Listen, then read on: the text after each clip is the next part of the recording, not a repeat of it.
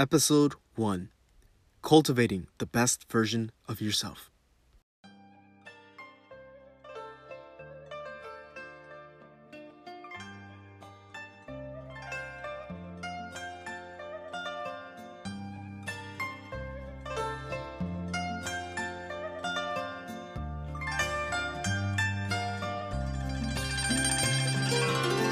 People are complex beings.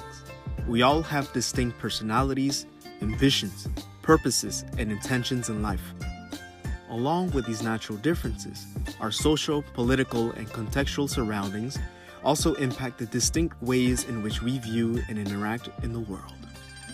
However, despite the complexity of the human experience, a quality that all humans share is an innate desire to live a good and satisfying life. This unifying goal, though seemingly simple, is one that throughout world history has challenged humans to consider life's biggest questions and follow many paths in order to attain this good life. Confucius believed that the key to attaining this good and satisfying life is found in the ability for people to master what he calls self cultivation, which is best defined as a lifetime process of self growth and personal development. Throughout his teachings, he explains fascinating methods he believes are necessary to deal with hardships, promote character building, and to ultimately build the best versions of ourselves for a lifetime. Confucius's principles encourage people to master self-cultivation as a means of attaining moral perfection. The goal of self-cultivation is to become what Confucius calls a superior person or junzi. Confucius said, the superior person, or Junzi, thinks always of virtue. The common man thinks of comfort. This quote is particularly important because it sets the foundation for how Confucius believes a Junzi should be. And the virtues that Confucius alludes to refer to five distinct virtues which he believes all superior people need to follow in order to truly be enlightened.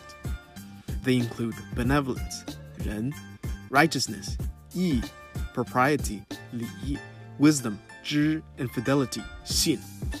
Confucius makes the claim that these five virtues are the foundation to self development, and it is only when people cultivate all these traits that they lead compassionate, just, integral, thorough, and notable lives.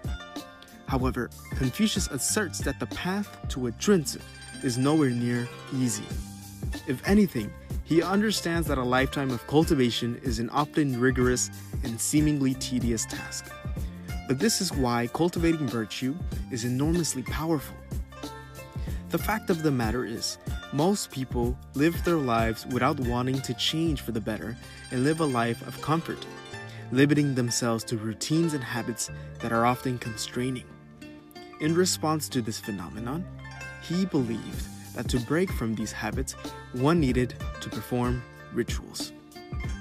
In the traditional sense, Confucius literally meant that people had to perform ceremony like rituals such as venerating the dead, marriage, and worship in order to live fulfilling lives. However, the reason he advocated for rituals was to create intentional moments and intentional spaces for people to purposefully break from their normal routines and see the world through different perspectives. To Confucius, this intentional break from our routines was as important as attaining virtue in order to cultivate the best versions of ourselves. Even in the 21st century, Confucius would make the claim that performing rituals is as important as ever before. It is important to note that in my interpretation of performing ritual in the 21st century, I do not mean that we need to host ceremonies or participate in weddings in order to practice breaking from habits and self cultivation, which is what Confucius advocated for. I want to emphasize that in my interpretation of Confucius's teachings, any action that breaks people from their normal behaviors, by definition, has the same effect that Confucius's rituals advocated for. Let's take a look at an example of what I mean. Imagine that you just got in a heated argument with your significant other. This is the third time in the month when you both argue over the same thing. Your significant other expresses that she's upset that you always head to your bedroom as soon as you enter the door, sometimes even forgetting to greet her. You express that sometimes you like to go to your desk and finish some work before you eat dinner, but your significant other tells you that this makes you feel ignored and uncared for. You re emphasize how important your work is to you and tell her that you don't like it when she nags about this all the time. Your significant other looks visibly angry and walks away, ignoring you for the rest of the evening. This is a perfect example when we can apply Confucius' teachings of rituals.